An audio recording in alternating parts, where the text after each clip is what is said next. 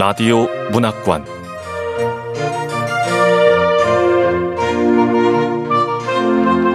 한국 단편 문학 특선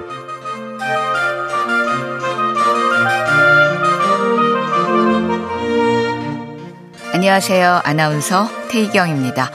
KBS 라디오 문학관 한국 단편 문학 특선 오늘 함께 하실 작품은 박이강 작가의 200만 원어치 마음입니다. 박이강 작가는 앤솔러지, 폴더명 울세로 작품 활동을 시작했습니다. 제10회 교보문고 스토리 공모전에서 장편소설 안녕 끌로이로 최우수상을 받았고 소설집으로 어느 날 은유가 찾아왔다가 있습니다. KBS 라디오 문학관 한국 단편문학 특선 박이강 작가의 200만 원어치 마음 함께 만나보겠습니다.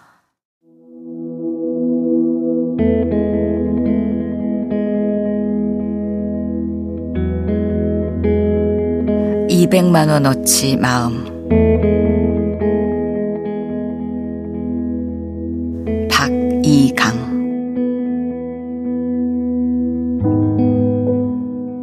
20여 년 만에 언니를 본 것은 아빠의 장례식에서였다. 장례식장은 정릉 끝자락에 위치한 변두리 병원에 가건물처럼 옹색하게 붙어 있었다. 고 김기루의 빈소는 복도 끝 제일 작은 방이었다. 조문객은 거의 없었다. 혼자 상복을 입고 빈소를 지키는 여자가 눈에 들어왔다. 해선을 타였다. 마주할 엄두가 나지 않아 한참을 서성이다. 오는 길에 은행에 들러 찾아온 엄마의 조이금을 꺼냈다. 봉투는 동전 때문에 묵직했다. 조이금을 내고 안으로 들어갔다. 멍하니 바닥에 앉아있던 여자는 몇 초간 내 얼굴을 바라보더니 화들짝 놀라며 자리에서 일어났다. 그녀는 다가와 나를 와락 껴안았다.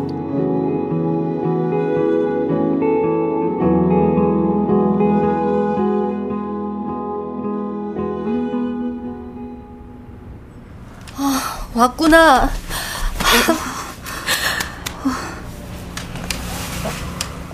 내 등 뒤로 얼굴을 떨어뜨린 그녀가 울먹이며 말했다.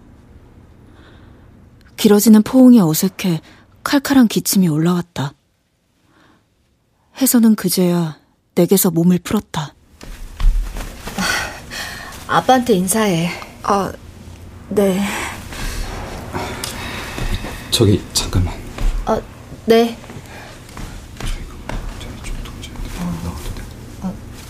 어디선가 검은 양복을 입은 젊은 남자가 급하게 혜선에게 다가오더니 귓속말을 했다. 혜선이 알았다는 듯 고개를 끄덕이자 남자는 허겁지겁 자리를 떴다. 그의 뒷모습을 바라보는 내게 혜선이 말했다. 도련님이야. 도련님? 그게 뭔데? 남편의 남동생. 아, 남편이라는 단어는 생각하지 못했는데. 나는 왜 혜선이 결혼했을 가능성에 대해 한 번도 생각해보지 못했을까? 남편은 어디에 있는데? 아, 첫날만 왔다 갔어. 사정이 있어서. 아, 어, 저, 갈게. 아, 무슨 소리야. 벌써 가다니. 아, 뭐좀 먹고 가. 혜선은 내가 돌아가려 하자 극구 말렸다. 결국 떡 몇 조각과 방울토마토가 놓인 탁자에 오렌지 주스를 하나씩 앞에 놓고 마주 앉았다. 과일이라도 좀 먹어. 아... 당혹스러웠다. 마주한 그녀의 얼굴에서 내 얼굴이 보였다. 한국에서 가져간 사진첩에는 어린 나와 혜선이 같이 찍은 사진이 딱 한 장 있었지만 한 번도 서로 닮았다고 느낀 적은 없었다. 그녀의 얇은 눈꺼풀, 눈 아래 밋밋한 광대, 그리고 좁은 매부리코에서 아래 인중까지 이어지는 얼굴 중앙의 생김새가 나와 너무나 흡사했다. 10중 8구 아빠의 얼굴을 닮은 거겠지. 어, 상복 한 벌 더 있는데 입을래? 아니. 아, 그래. 아, 너 명함 있지? 명함 좀 줘. 어, 어. 차마 없다는 말은 못 하겠네. 여기 내 명함. 어. 와, 나 이 빌딩 알아. 꽃집에서 일할 때 몇 번 배달 간 적 있거든. 아, 멋지다. 명함을 뚫어지게 바라보며 혜선은 혼잣말처럼 중얼거렸다. 그녀는 장례식장 입구까지 따라 나와 나를 배웅했다. 아, 상 치르고 한번 보자, 혜리나. 뭐? 어, 어, 내가 갈게, 너 회사로. 혜선은 말없이 뒤돌아 걸어 나오는 내 뒤통수에 대고 말했다.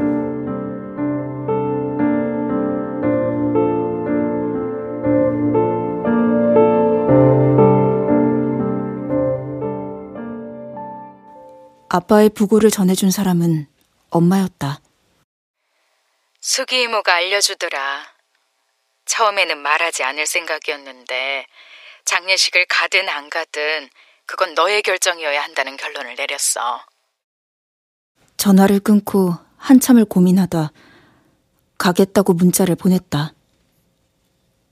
다음 날 엄마는 천 달러를 보내왔다.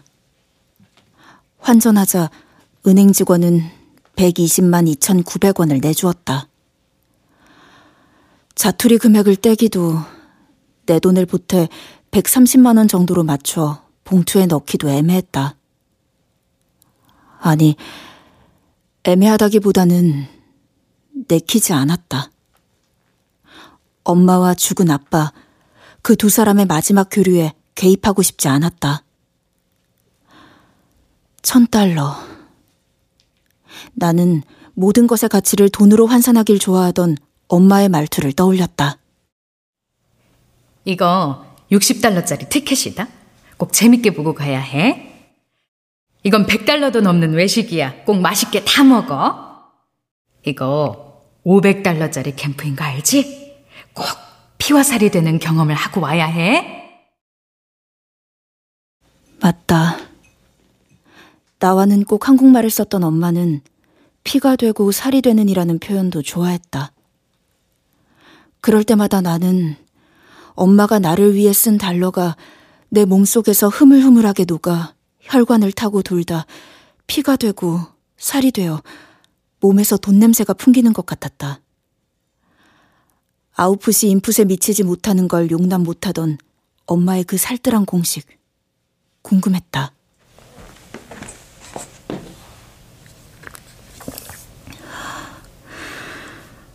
엄마는 조의를 표하는 적절한 액수로 어떻게 천 달러를 생각하게 됐을까? 한때 남편이었던 남자를 향한 연민? 죄책감? 예의? 그렇다면 천 달러의 가치는 있다고 판단한 이 조의를 통해 기대하는 대가는 뭘까? 인간적인 품위? 조금 편안해진 마음? 아니면 덜해진 자신의 회한? 엄마는 아무것도 묻지 않았다. 장례식 잘 다녀왔냐고, 조의금은 좋냐고, 언니는 봤냐고, 모습은 어땠느냐고. 그 어떤 질문도 하지 않았다. 피곤하겠다. 쉬어. 엄마는 궁금하지 않은 걸까? 아니면 궁금하지만 말하지 않는 건가? 나는 어릴 때 혜성과 같이 산 기억이 희미하지만 엄마의 경우는 다르지 않은가. 그래도 5년이란 시간을 엄마의 자리에서 보살폈던 아이라면 그냥 기억에 묻고 살 수는 없지 않을까? 옛날도 지금도 엄마는 자세한 얘기를 하지 않는 사람이었다. 그래서 속도 정확히 알 수 없는 사람이었다. 짐작해보면 엄마는 이미 다섯 살짜리 딸이 있는 아빠와 결혼했다. 결혼 당시 엄마는 만삭이었고 아빠는 나의 친부였다. 하지만 그들의 결혼은 5년 만에 끝이 났고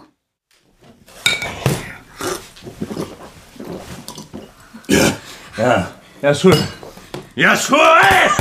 술 좀 가져오란 말이야! 두 사람은 처음 만났을 때와 많이 달라진 모습으로 헤어졌다. 아빠는 상습적인 음주 진료로 의사 면허가 취소되었고, 엄마는 여러 번 부러진 갈비뼈와 간신히 실명은 면했지만 눈가에 흉한 흉터를 얻었으니 말이다. 이혼 후 엄마는 나를 데리고 남해의 한 작은 마을로 이사했다. 그 후로 아빠나 언니의 소식을 듣진 못했지만 엄마가 한두 번 전화번호를 바꿨던 건 기억한다. 우리 미국으로 갈 거야. 엄마 미국에서 일하게 됐어.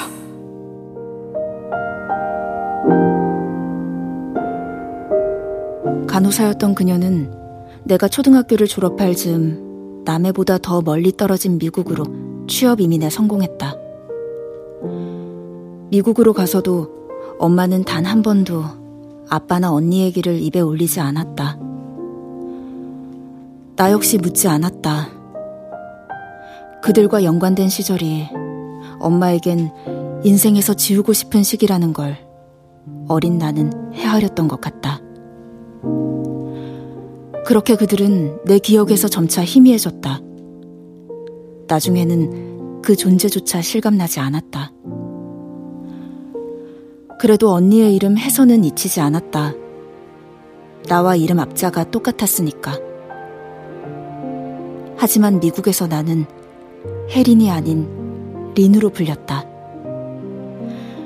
오래전에 내 이름에선 해자가 떨어져 나간 것이다.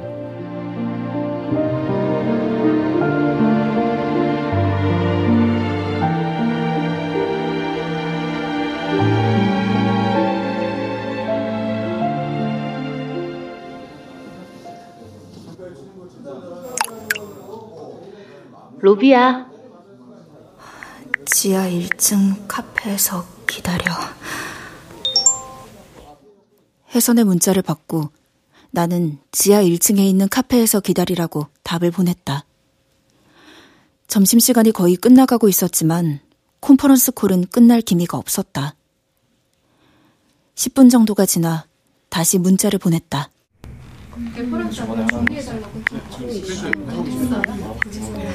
아직 미팅 안 끝났어. 조금만 더 기다려줘. 허겁지겁 카페에 도착하니 구석자리에 무채색 정물화처럼 미동도 없이 앉아있는 혜선의 모습이 보였다. 바로 옆 테이블에서는 양이사와 세 명의 직원이 커피를 마시며 담소를 나누고 있었다. 제이슨도 있었다. 이 봉사란 게 얼마나 숭고해. 응? 안 그래, 제이슨? 그렇죠. 하필이면 제이슨까지 같이.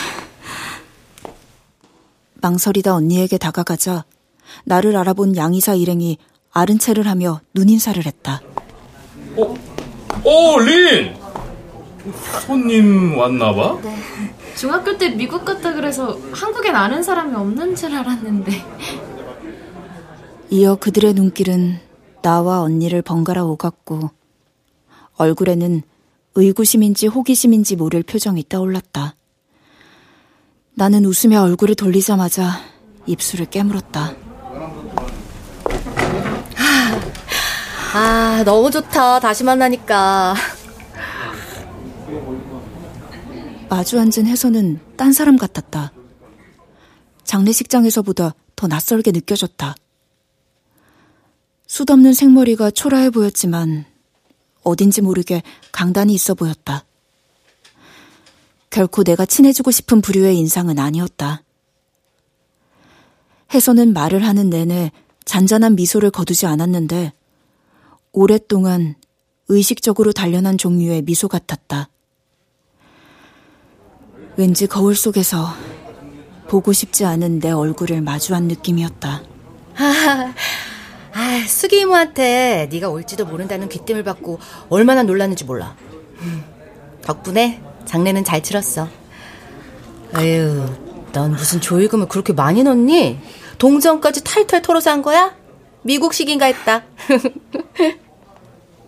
엄마가 보낸 돈이라고 말해? 아, 아니야. 그럼 이야기가 길어질 거야. 정말 반갑다. 항상 혜린이 널 생각했어. 아, 너 미국 갔다는 얘기 듣고 나 엄청 울었던 거 아니? 어, 궁금했어. 어떻게 살고 있을까? 미국 애가 다 됐을까? 나중에 다시 만났을 때 혹시 한국말로 얘기를 못하면 어떡하지? 나 영어 못하는데. 그래도 꼭 다시 만날 거라 믿었어. 아. 그나저나 네가 한국에 있는 줄은 꿈에도 몰랐다? 그동안 연락도 안 했다니 서운하기도 했지만 이젠 다 괜찮아. 어쨌든 우린 다시 만났고 넌 이제 이 세상에 하나밖에 없는 내 가족이니까. 가족? 그럼 가족이 아니면 뭐니? 용건부터 말할게. 500만 원이 필요해. 뭐 500만 원? 응. 등록금 하려고. 미안해. 만나자마자 이런 부탁해서. 솔직히 네가 오해할까봐 많이 망설였는데 내 사정이 지금 좀 그래. 달라는 게 아니야. 빌려달라는 거지. 물론 갚으려면 시간은 걸리겠지만. 아, 결혼해서 지금까지 내가 번 돈은 모두 아빠 병원비 때문에 진 빚 갚는 데 들어가고 있거든. 남편은 그거에 대해서 한 번도 싫은 내색한 적 없어. 아, 고맙지.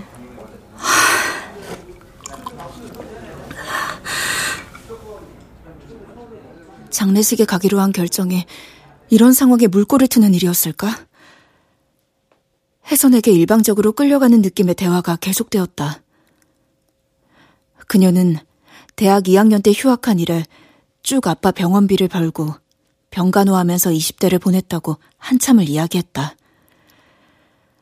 공부를 다시 시작해야겠다는 생각은 한 지 오래되었다고도 했다. 나중에 더 자세히 얘기하겠지만 지금 아니면 안 되는 이유가 있어.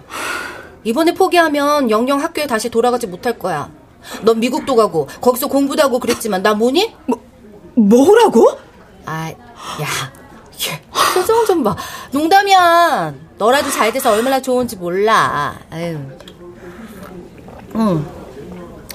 마주 앉아 있는 게 점점 더 힘들어. 쏟아내는 말들도 듣기에 버겁지만 얼굴에 그려놓은 것 같은 미소도 나를 며칠 못 보다 만난 사람처럼 스스럼 없이 대하는 것도 불편해. 난 내 20대를 후회하지 않아. 병원에서 참 많이 배웠거든. 세상엔 나보다 힘들고 어려운 사람들이 얼마나 많은지도 알게 됐고.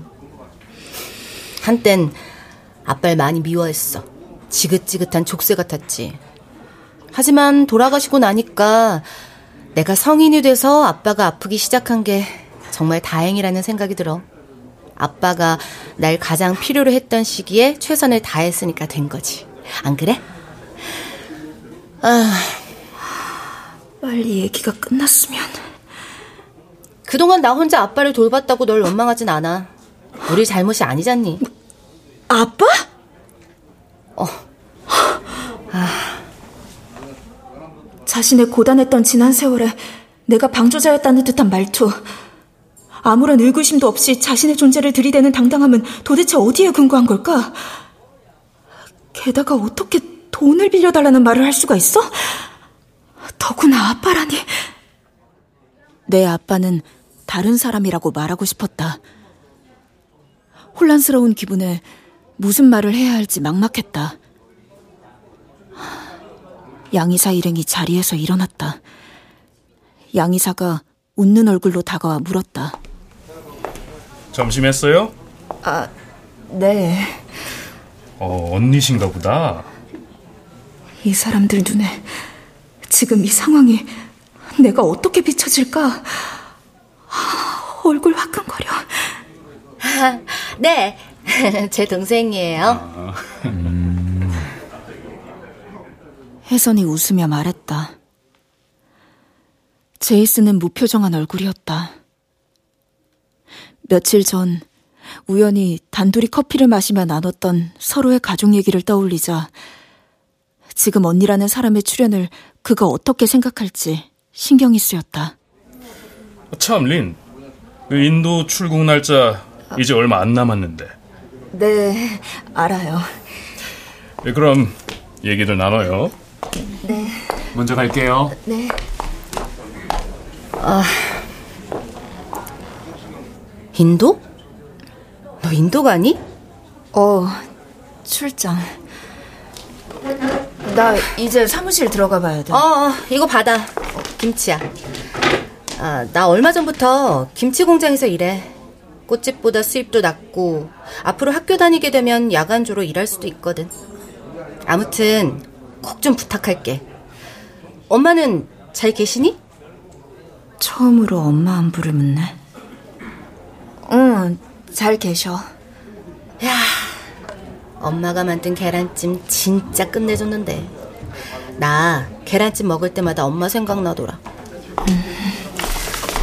어, 연락할게. 나는 더 말을 보태지 않고 쇼핑백을 받아들고 뒤돌아섰다. 연락할게 하는 혜선의 목소리가 들렸다.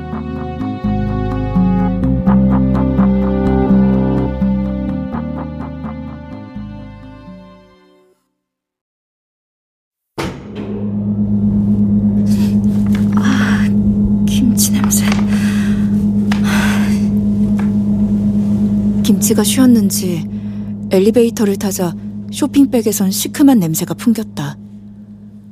한숨이 나왔다.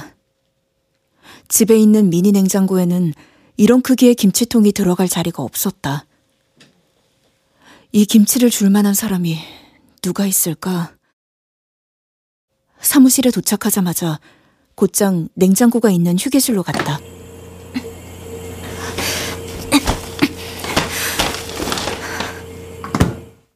냉장고 속에는 샌드위치 여러 개가 들어있었다. 쇼핑백을 통째로 한쪽 구석에 우겨 넣었다. 나중에 샌드위치를 꺼내려고 냉장고 문을 열었다가 눈살을 찌푸릴 사람들의 표정이 눈에 그려지는 것 같았다. 혜선의 부탁이 머릿속에서 떠나지 않았다. 500만 원이 필요해. 들어주지 않는다면 나는 냉정한 사람이 되는 걸까?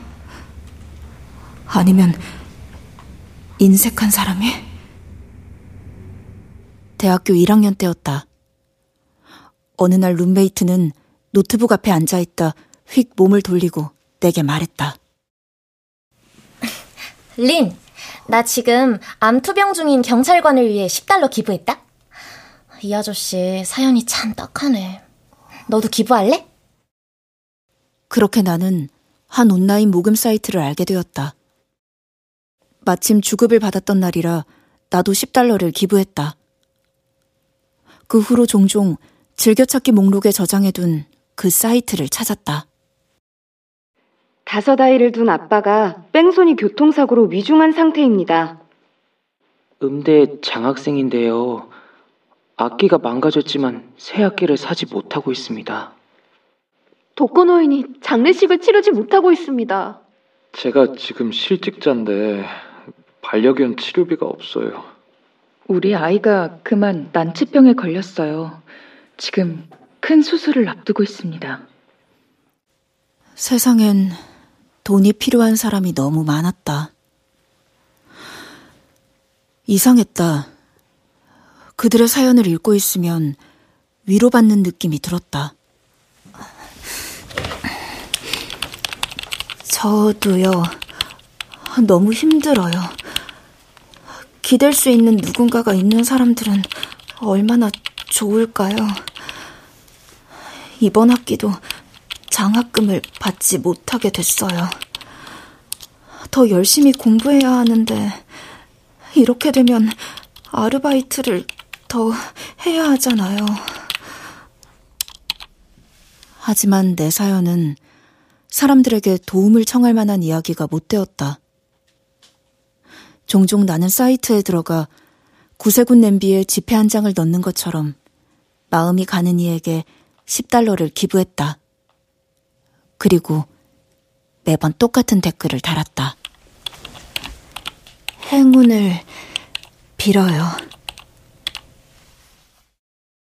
그럴 때마다 10달러어치 내 외로움을 덜어내는 기분이 들었다. 만약 그 사이트에서 혜선의 사연을 만났다면 어땠을까? 이렇게 복잡한 마음이 들었을까? 아빠에게 발이 묶였던 혜선의 20대를 생각하면 연민이 생기는 것도 사실이었다. 새 아빠라면 어땠을까? 만약 그였다면 내가 나의 20대를 그의 병원비를 벌고 병간호를 하는데 허비하는 걸 용납했을까? 아닐 것이다. 아니, 그는 자신을 그렇게 무력한 상태가 될 때까지 방치해서 남에게 짐이 되는 상황 자체를 만들지 않았을 것이다. 그는 항상 이런 말을 입에 달고 살았다.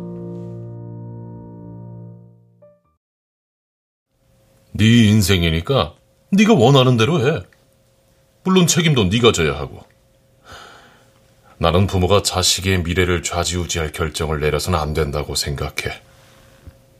네 엄마와 결혼한 이유도 싱글맘인 외국인이 꿋꿋하게 혼자 힘으로 살아가는 모습에 반했기 때문이란다. 너도 엄마처럼 앞으로 혼자 힘으로 살아갈 줄 알아야 해. 나는 너의 부양자로서 내 책임은 네가 성년이 될 때까지 말이야. 난 고등학교를 졸업하자마자 부모님께 월세를 내고 살았단다. 엄마와 결혼하자마자 내가 용돈을 벌게 한 사람도 그였다. 엄마는 야간 조수장 때문에 자주 밤에 일했는데 그때마다 남동생 폴의 기저귀를 갈고 씻기고 침대맡에서 책을 읽어주는 것은 내 몫이었다. 그는 내가 일이 생겨 베이비시터를 불러야 하는 상황을 싫어했다. 린, 베이비시터 부르는 게 얼마나 힘든지 알지?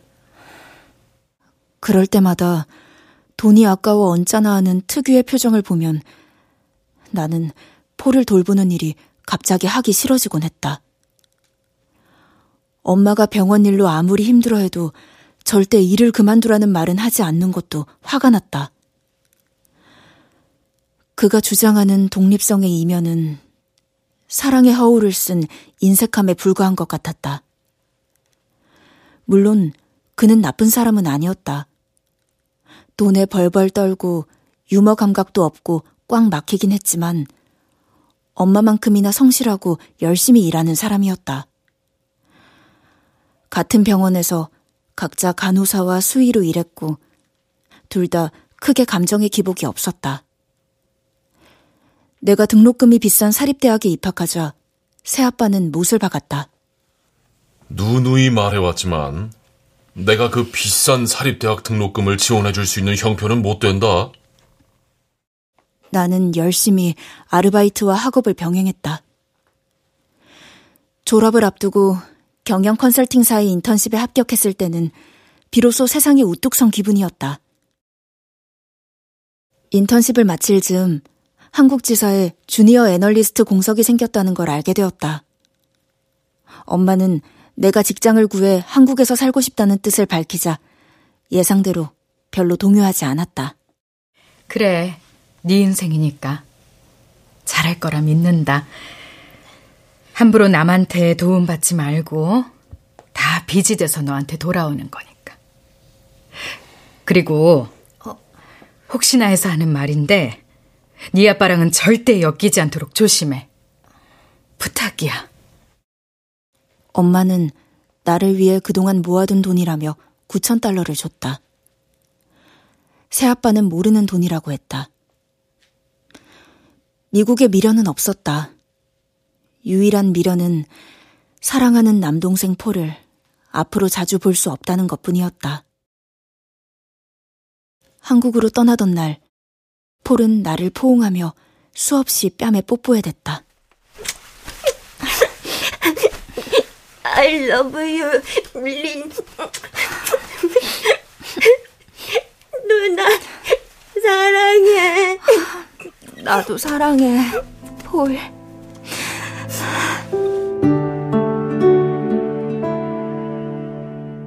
공항에 도착해서야 폴이 내 배낭 속에 넣어둔 선물을 발견했다. 폴이 초등학교 입학 선물로 새아빠에게 받은 그의 전 재산이 들어있는 저금통이었다.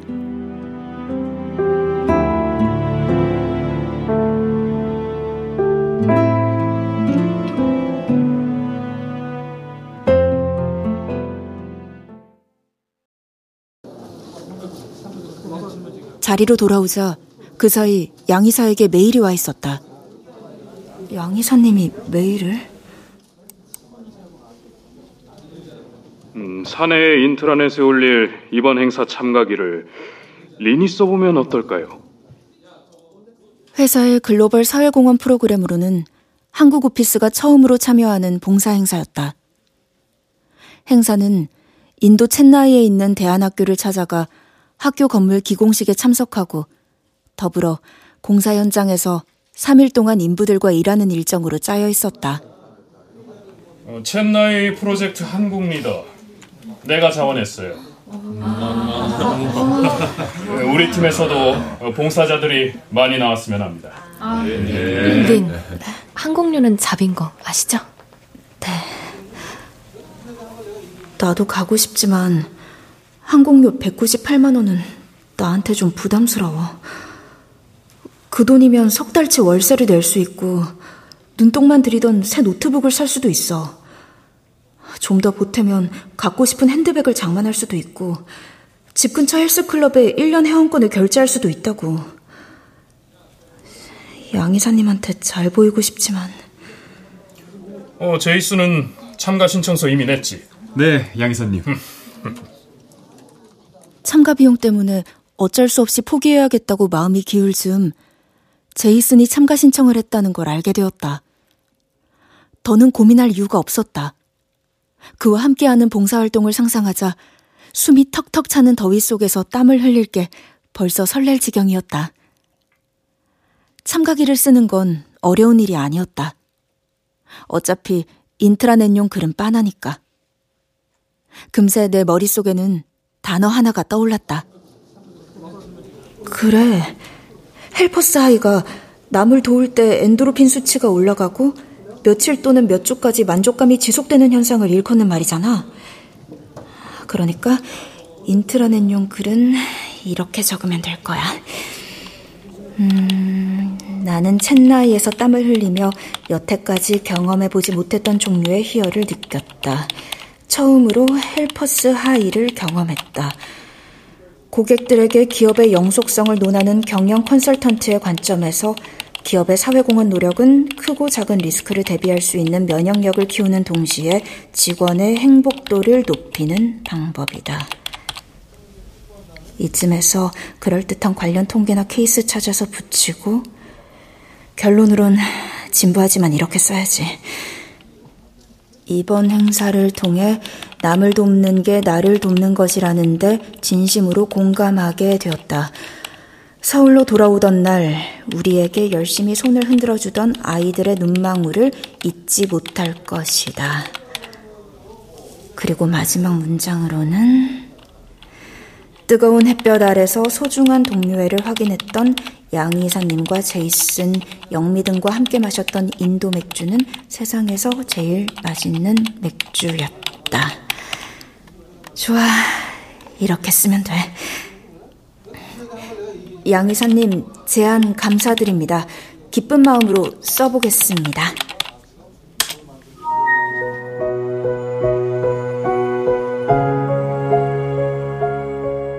양이사에게 제안에 감사하다고 기쁜 마음으로 써보겠다고 답장을 보냈다. 이어 곧바로 온라인 신청과 참가비 결제를 마쳤다.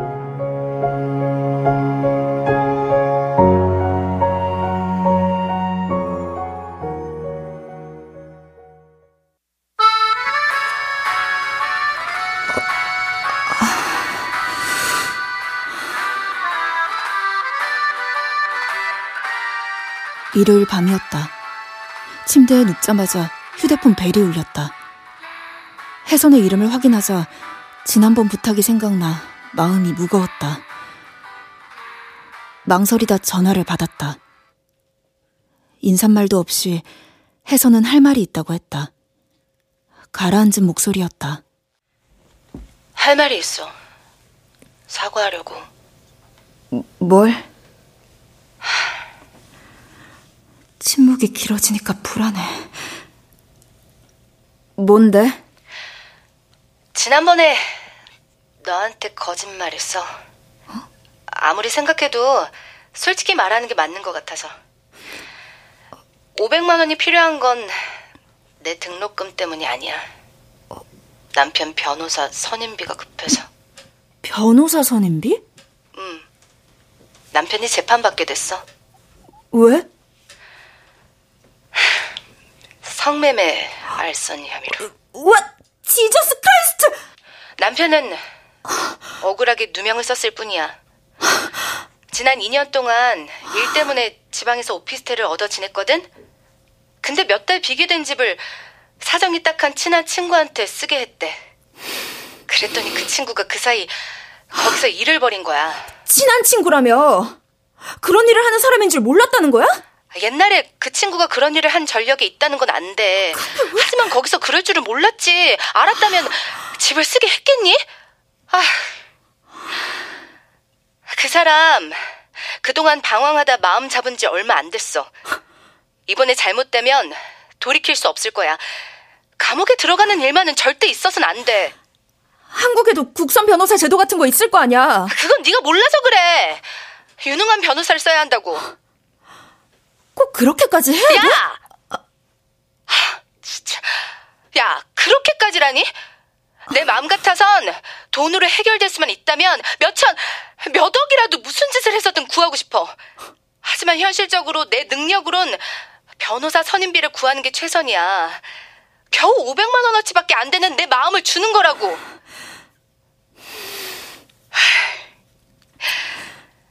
그이는 자식이나 다름없는 남동생하고 나 이렇게 딱 둘밖에 없어.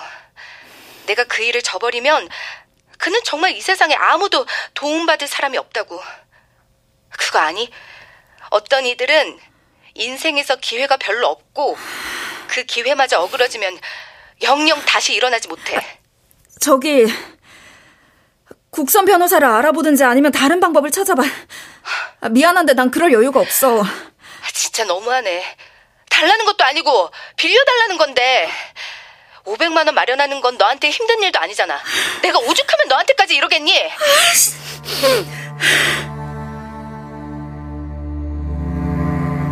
화가 났다. 혜선의 눈에는 내가 자신보다 훨씬 나은 입지에서 마냥 근사한 직장인으로 사는 것처럼 보이는 걸까? 한국을 떠났다 지금 이 자리로 되돌아오기까지 내가 어떤 시간을 거쳐왔는지 알기나 하고 저러는 걸까?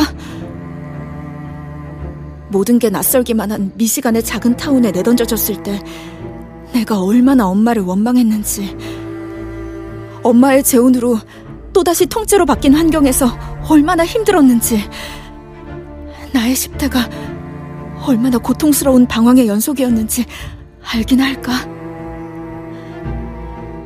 500만 원은 내가 미국에 있는 부모님에게도 쉽게 빌려달라고 할 수 있는 돈이 아니었다. 매달 갚고 있는 학자금 대출과 빠듯한 생활비를 안다면 500만 원이 내가 부담 없이 융통할 수 있는 돈인 것처럼 말할 수 있을까? 침묵이 이어졌다.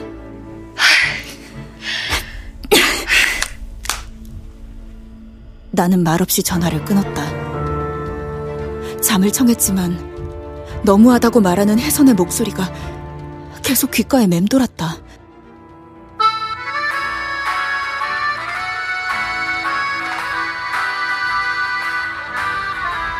다음 날 그녀는 다시 전화했다. 내가 받지 않자 연락 달라는 문자가 왔다. 같은 내용의 문자가 한 번 더 오고 난 후 더는 연락은 없었다.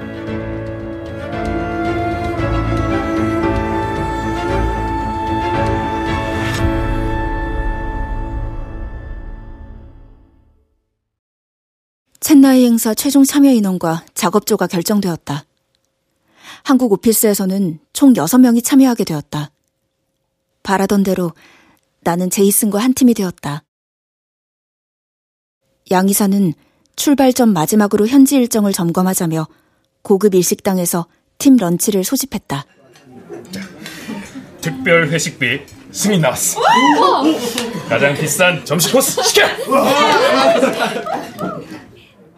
점심을 다 먹었을 즈음 누군가가 농담 반 불평 반 양이사에게 말했다. 그런데 양 이사님 참가비가 너무 비싼 거 아니에요? 공짜 너무 좋아하는 거 아니야? 아니 돈 주고도 못 살 경험을 어떻게 공짜로 할 생각을 하나? 좋은 회사 다니니까 이런 봉사도 하러 가는 거야. 엄마 식의 계산이라면 나는 이제 200만 원의 가치에 부합하는 피가 되고 살이 되는 경험을 하고 돌아와야 해. 난 말이야. 이 가족을 돕는 건 도움으로 안 쳐. 그건 당연히 해야 할 일을 하는 거니까. 생판 모르는 사람을 돕는 거 그게 진짜 봉사지. 음? 양 이사가 불만을 제기한 직원을 빤히 쳐다보며 실실 웃고 있어. 자기 돈 쓰는 게 진짜 마음이거든. 누구를 도우려면 가장 좋은 방법은 돈이야. 그걸 못하면 몸으로라도 때워야 하는 거고. 가장 이상적인 건 그 둘을 다 하는 거지. 이번 행사가 바로 그런 거야. 자기 돈 쓰는 게 진짜 마음이라. 해서는 그랬어. 겨우 500만 원어치밖에 안 되는 마음을 주는 것 뿐이야. 자, 우리 커피 잔이라도 들고 건배할까요? 네. 양 이사는 커피로 건배를 제의했다. 그리고 말했다. 이 무엇보다 기분이 좋잖아. 내가 줄 수 있는 입장이라는 게.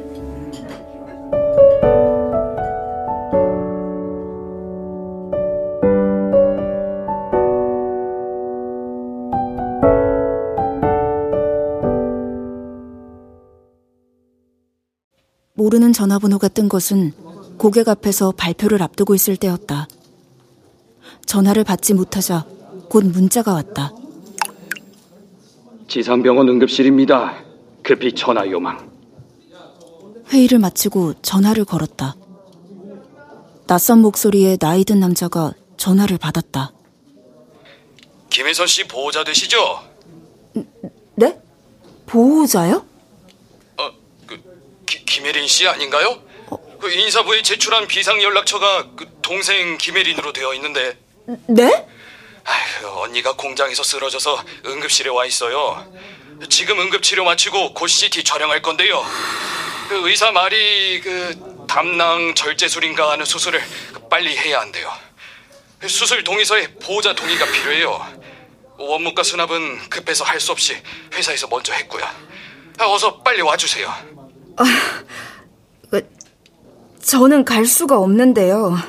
아, 그, 그럼 언제 오실 건데요? 못 갑니다. 예? 어, 다른 방법은 없나요? 아니, 그, 가족이 못 오시면 어떡합니까?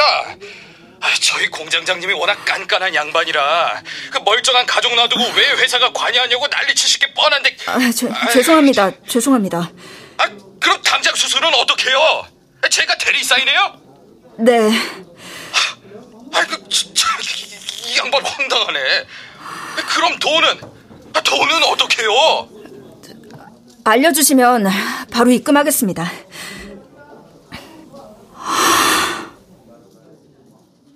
전화를 끊고 나자 혼란스러웠다. 보호자라니? 난 언제부터 해선의 회상 비상 연락처에 이름을 올린 걸까? 유전자 일부를 공유했다고 해서 그녀와 나는 가족이 될 수 있는 걸까? 불시에 뒷덜미를 잡혀 원치 않는 곳, 원치 않는 사람들 앞에 끌려 나온 기분이 들었다. 이후 남자와 여러 차례 더 문자가 오갔다. 2인실 밖에 입원실이 없다는데 어떻게 하겠느냐 같은 질문 때문이었다. 혜선에게서는 연락이 없었다. 수술은 잘 받았는지 몸은 회복되었는지 궁금했지만 선뜻 연락할 마음이 생기지 않았다. 혜선에게서 문자가 온 것은 2주가 지나서였다. 공장에서 배를 잡고 쓰러졌어. 수술은 잘 됐고 현재 회복 중이야. 쓰러진 순간부터 현재 상태를 설명한 장문의 문자였다. 다행이라고 잘 회복하라고 짧게 답을 쓰는데 다음 문자가 이어들어왔다. 고맙다. 역시 핏줄밖에 없다.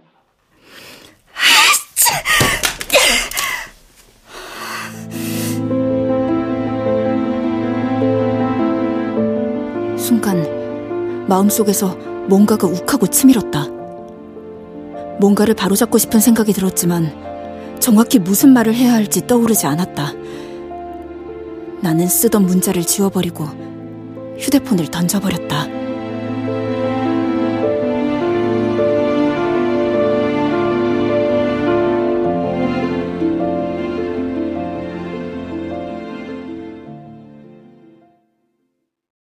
인도 출국을 사흘 앞두고 첸나이에 폭동이 일어났다. 봉사 행사는 취소되었다. 양 이사는 봉사 참여자 전원에게 메일을 보내왔다. 예, 올해 사회공헌 행사는 아시아를 제외한 미국과 유럽에서만 진행될 것입니다. 이번에 참여 신청을 해준 모두에게 감사드립니다. 더불어 내년에 꼭 다시 참여하기를 희망합니다.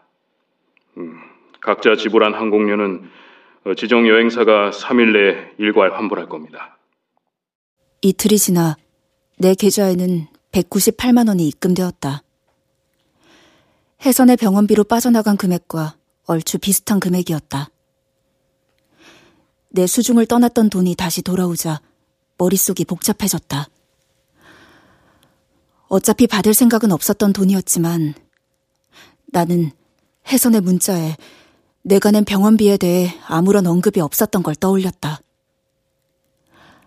나는 혜선에게 200만 원어치 마음을 준 것일까?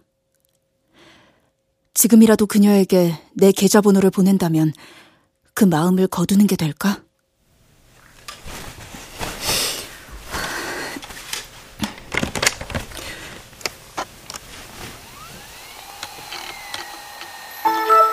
잠이 오지 않았다.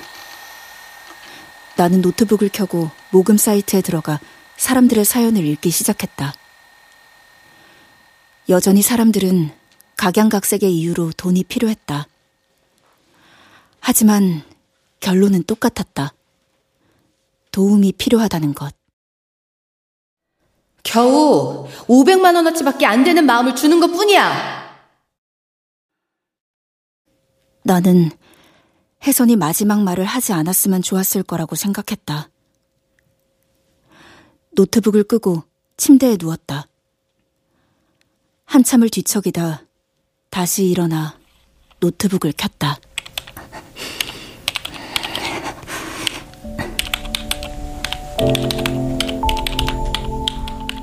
첸나이 대안학교를 후원하는 비영리 단체 웹사이트를 찾아 198만 원을 송금했다.